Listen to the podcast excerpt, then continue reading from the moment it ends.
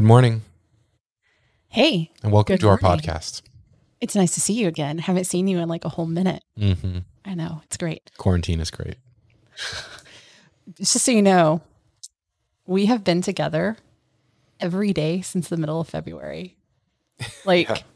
short of him running to the pharmacy to pick up one of our medications, there's very little time that we've been separated from each other. So we're having a great time. hmm Luckily, we like each other, I think. Yeah. So, I mean, that's a thing that happens. So, I have some topics. Um, one of them was actually brought up by some kids that have been over to our house and played the old escape room we used to have. We don't anymore. It was under the stairs and questionably fun. Some people loved it, and other people really just gave us death glares. I think more than anything, it was tortuous. Yeah. I enjoyed watching. Um, we're going to talk about something inside of there, specifically how people don't always interact with props the way that you expect them to interact with props. And we have a specific example in mind there. Also, going to talk about something that I do most of our work with actually around resin and epoxy. So, things to keep in mind around working with that. And then again, I have a surprise for Evan. I'm sure he'll love it. Yeah. Uh huh. All right. So we'll get started with that first one then. How people interact with props. So kind of said it before, but people don't always react to things they find the way that you expect them to. As a prop designer, when you make a prop, you have a way that you expect people to interact with that prop, but you don't always think about the other things they could do with it. And that can lead to problems. Um, definitely, we've had some experiences with that. And I I know other prop makers have too. People just don't always do things. They pull on things that you don't expect them to pull on. They push on things that shouldn't be pushed on. They just, it's just not, it, it's in human nature. We're curious. We want to play with things. And how Evan reacts to something may not be the same way that I react to something when we're making props. Um, we're going to remove the noise maker from from Zinni over there. Yeah. So, under our stairs, we had set things up like I want to get in the whole story, but you were in a basement. And so we had installed some pipes underneath the stairs along the walls. So it looked a little bit more like you actually might be in a basement. And one of those props had something, one of those pipes had something inside of it that you had to get out. And the way that we designed it so you got something out was we had a air pump that you would put into a hole in that pipe and pump it to get the it was a ping pong ball, get the ping pong ball out. And I'm going to pause and let you think of the first thing that everyone ever did to this pipe was not wait to get the pump. It was put their mouths on it and then blow. Even after people we started telling people, don't put your mouths on anything in the room. They still put their mouths on there and blew. Which is kind of gross. Okay, let's be real. It's Yeah. gross. I think there's there's definitely some value in what you're saying. So it's a good idea to give a prop to somebody who knows nothing about it and ask them to solve it before you put it in your room because um, you have all of this background knowledge of how you intend it to be solved and the other person won't. And watching somebody solve it for the first time in a beta test is great because you can you can see the gears turning in their head and understand how they're trying to dissect it. And um, we actually had a blow in it prop in San Francisco as well at one of Right. one of the games there. Um, and uh, it was the same thing. They had put stickers all over it and said, "Do not blow into the hole," you know, because they knew that that was how you bypass the prop. Well, you know, it, it, that goes back to my one of my rules for escape rooms is if you have to put a sign on it that says "Don't do this," then you probably need to rethink that prop. But Yep. um, unless it's really cool, then I'm then I'm all for it. But Maybe not a blow pipe. Yeah, Let's just say we learned from our experiences there. When we design props now, we try to think of what is the expected outcome? How do we want things to work? And then are there other things people might try to do with this? Um, and sometimes it just changes how we have to install that prop. We made a giant wheel for someone's wall, but the wheel had spokes on it. And my first instinct whenever I looked at it is I wanted to turn it. And you absolutely could not turn this prop or it would ruin everything. So we didn't change the prop or the design or how it looked. We changed how it was mounted. So it was physically impossible to rotate that on the wall. And so sometimes not really changing much at all. Um, other times you play with it and you're you're thinking, you're brainstorming, you're like, that's just never going to work because everyone's first instinct is going to do be to do X when you really want them to do Y. And it's just a little bit about the prop design. Sometimes you want things to be a little confusing or hard, and so it's good to have some distraction in there. Um, I get that. Some prop prop makers and owners are all about red herrings. I have to admit, I put those in too. Distractions are good, so people know what's real versus what's not. But um, don't want to do something in there that's going to cause your props damage or just make people unnecessarily frustrated. Yeah, and we can't wait to see the comments on red herrings. uh-huh. By the way, we played an escape room in Orlando that had an actual red herring in it, like a red fish in the room. Yeah. And we laughed for a very long time about that. So, all right. So we'll go on to our next topic now. Um, honestly, this is something that I think I've worked with that Evan hasn't done much with. He has done some, um, and that's around uh, resin or epoxy. Um, we use we use both. Um, so and it just depends on the application. So we have very, I would say, ten percent of our props have some form of epoxy in them. Um, we use these pretty commonly to hold things together. Um, so when we're putting the electronics into the prop, I might have for like LED lights specific holders I've designed that I can epoxy in place so they're not going to move. And then I pop the lights into place so that they're where they're supposed to be on that prop. So we use just like regular Gorilla Glue epoxy, five minute, one minute. What um, don't use, we don't use the dollar store one. we learned that the super fun way. It has never hardened for me. I don't know what we're doing wrong, but I'm following the instructions and I use plenty of other epoxies and haven't had a problem with that.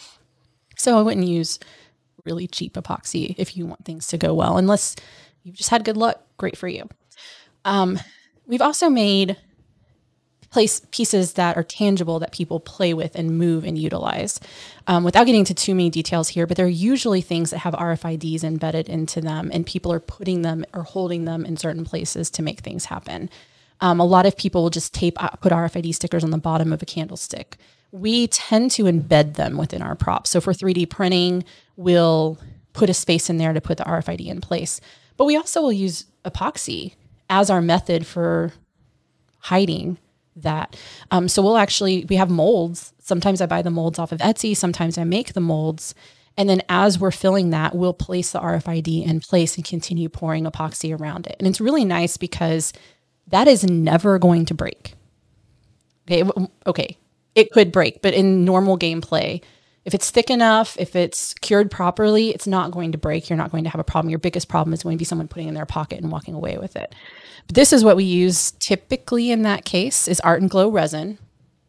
Um, these are both pretty old. One of them is almost empty and very sticky, and the other one is yellowed. I'm going to guess these are a couple years old now. It's been a bit since I've done a prop with those. Um, but that is something I found really useful. This is pretty inexpensive. You can get it off of Amazon. Super easy one to one mixing, works really easily. You can dye it with alcohol dyes. You can dye it with um, micas. You can dye it with other options too. But I tend to we tend to use either the micas or the alcohol inks for those particular dyes. Just be careful when you buy the alcohol inks that you look at the colors that are in there because an assortment of colors probably means pink and not red unfortunately, that's what I've found in the things that I've ordered. I don't know if you yeah, and if um, if you're having any challenge with specifically Art 'N Glow, it's a fairly thick resin. Um, uh, you can do a couple of different things to deal with the the bubbles because you probably don't want bubbles in your final product. Um, you'll see a lot of stuff on the internet. I, I, won't go into you know you need to use heat or fire to pop the bubbles that come onto the top. Um, but one thing that I found that works really well with that specific resin and other thick resins is to um, put them in a water bath. So you're going to put your resins in cups and you're going to put those cups in a warm water bath. Don't let water and, get in uh, them. Exactly. But, but you want to basically warm up the resin a little bit and it makes it less viscous. And so the bubbles will just float to the top. And, and he'll do that with part A separate from part B before he mixes them. Exactly. And then depending on the working time, this one's actually pretty good for working time um, I think it's around 40 minutes. So actually, after he'll mix it, he can put it back in the water bath and give it a couple more minutes for those bubbles to rise. But depending on your your resin, you'll probably want to be a little more careful with the time because some of them have very limited working time. I like this one for the working time. The only downside I have on this particular one is if you want it to be clear, it doesn't always stay clear. It'll sometimes yellow. So use a pigment or, or use some kind of dye or ink or something that's going to help you mask that yellow color because um, that is somewhat problematic for that. Yeah, and that's primarily if it gets exposed to sunlight. Right. So that that accelerates it a lot faster. This also turned yellow after two years in my closet. So yeah, beware of that. The other option we've used, and I have to apologize for not remembering the brand. If I can remember it, I will get that. Is we made another giant thing. It was four foot wide circle to go put on a wall in someone's escape room, and it had a lot of backlights and stuff. And in our previous props like that, we would laser cut out the shape in the wood. Then we would laser cut it out acrylic and glue that acrylic in place. And it was time consuming and somewhat painful, I think would be how I would describe like me sitting on top of the table, putting some glue in, Evan laying on the floor underneath the table and hoping that nothing fell on us, basically. Yeah. It wasn't the most conducive way to building this prop. This time around, we decided instead to use some tabletop epoxy on the prop. And basically, what we did instead is we did a um, a seal coat where we just put on a very thin coat to. It was MDF, so it was pretty pretty good to do this. But we put a seal coat in there. We brushed around the little holes that were part of that. After that seal coat is closed, my my dad was helping me with this. We flipped it over and we taped the back and then flipped it back over. And then we let all the dust settle before we did any next steps. And my dad was very great, good to do this for me because he works in his shop 24 seven. And this one had a 24 hour cure time. So it had a lot of time before he was able to go out there and start making dust again. But, um, we poured that and we, we put it in place and it works really well. Like I haven't had any complaints about that prop. Actually, that whole prop in general, we've never had to go out and do any repairs or any maintenance on. I think that's one of the coolest props we ever made. I know it is is very very beautiful. Um, if you're ever curious to know what we're talking about, I would recommend going um, going out and playing some of the escape rooms in Dallas and see if you can tell us which one you think it is. But it's probably one of my favorite props we've ever made. Yeah, it's cool. All right. Well, it's that time again. Can you guess what I have for you, Evan? I have no idea. It might be a surprise though. you really have no idea? No. Oh man. Okay. Well, you guys, we promised you this in our first podcast when we talked about the combination locks we have a directional lock. Um, and I'm going to be nice and give Evan the code for that too. It's on the back of my sticky here. And you'll get to see how much he loves, especially how this code is. Yeah, one thing I love about these is whenever you go play an escape room and the escape room uh, master, the escape game master um, tells you, well, you need to push down on the shackle five times to reset it. I'm guessing it's because you know they they know that people don't actually do it, but you you actually only have to do it twice. Um, but this code, we've actually there are some stickers on this lock, and um, they have different symbols on them. So the code is technically, let's see, ampersand less than question mark dollar sign.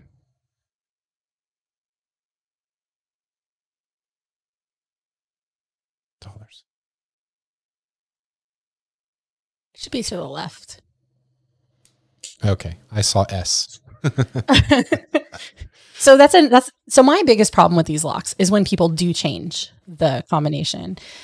I don't mind that the letters get changed or something like that, but when you use special characters like he just named out to you, yeah. it's so much harder because they're tiny. And and and again, I'll try to get a picture of it in in the description or something, but they're tiny. And when you're in a low light situation, if you don't have really good vision, it's very hard. This particular lock happens to work really well. We've never had problems with it, but it's also not under high use.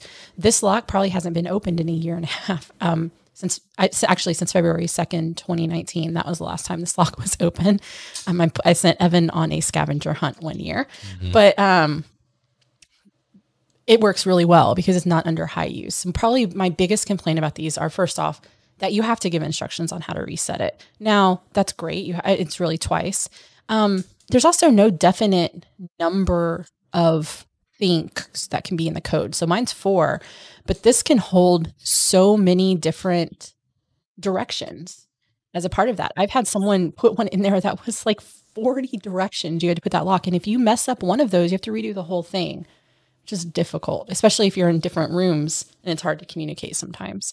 Um, the other thing is, is they they break, and what'll end up happening is it doesn't go back to center. So like if Evan pulls that out right now and he pushes up, it returns to center. After being under constant use, it will not return to center on its own, which means that or it will over return. I've definitely seen it where you it pops you back here and, it goes down, yeah. and then it triggers that down, which means that your code wasn't entered, and you don't know that it's not. I don't have the right code. The lock was a problem. You just know you can't open the lock. Yeah, I've And- definitely had escape room owners say, "Well, whenever you're doing this, remember to just hold on to the little button and make sure that it doesn't flip around." I'm like, "Well, now's the time to replace your lock." And I will tell you, um, I've been in four or five situations where the bolt cutters have come into the escape room that I was playing. Four of those situations were with directional locks. Hmm. That is weird. And honestly, it was not a good gameplay experience for us. Um, the fifth time was actually a reset error, and they had an extra lock in the room that wasn't supposed to be there, and no one knew the code for it. And the owners, thankfully, we were beta testing, so it was pretty early on. But the owners had to go out and buy lock cutters so that we could finish playing the room.